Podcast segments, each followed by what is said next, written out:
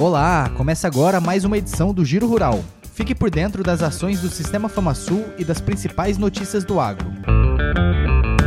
Em Brasília, o presidente do Sistema FamaSul, Marcelo Bertoni, que também preside a Comissão Nacional de Assuntos Fundiários da CNA, participou de agenda para discutir o andamento da pauta do marco temporal para a demarcação de terras indígenas. Bertoni também se reuniu com o secretário executivo do Ministério dos Povos Indígenas, Eloy Terena, para estreitamento institucional entre a FamaSul e o Ministério em benefício da segurança no campo.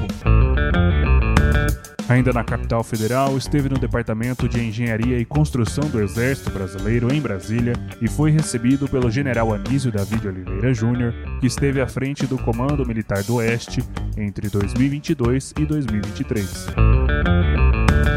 Em Campo Grande, Bertone e o juiz Albino Coimbra, da segunda vara de execução penal de Campo Grande, realizaram visita técnica à Horta da Esperança, no Centro Penal Agroindustrial da Gameleira. A ação é parceria entre o Poder Judiciário, a GPEM e o Senar MS.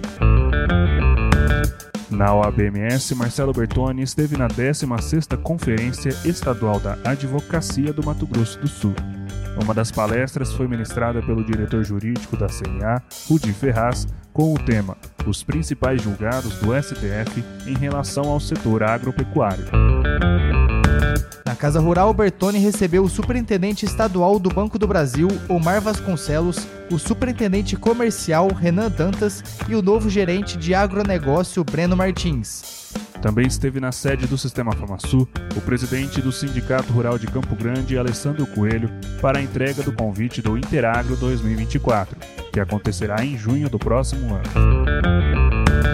Em Figueirão, o Senar MS entregou 209 certificados dos cursos de formação profissional rural e promoção social, referente aos anos de 2020 e 2021. O diretor administrativo e financeiro Clodoaldo Martins participou do evento.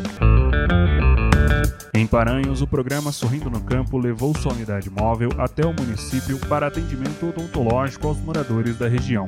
A ação de saúde do homem e da mulher rural ainda promoveu consultas e exames médicos gratuitos à população do campo.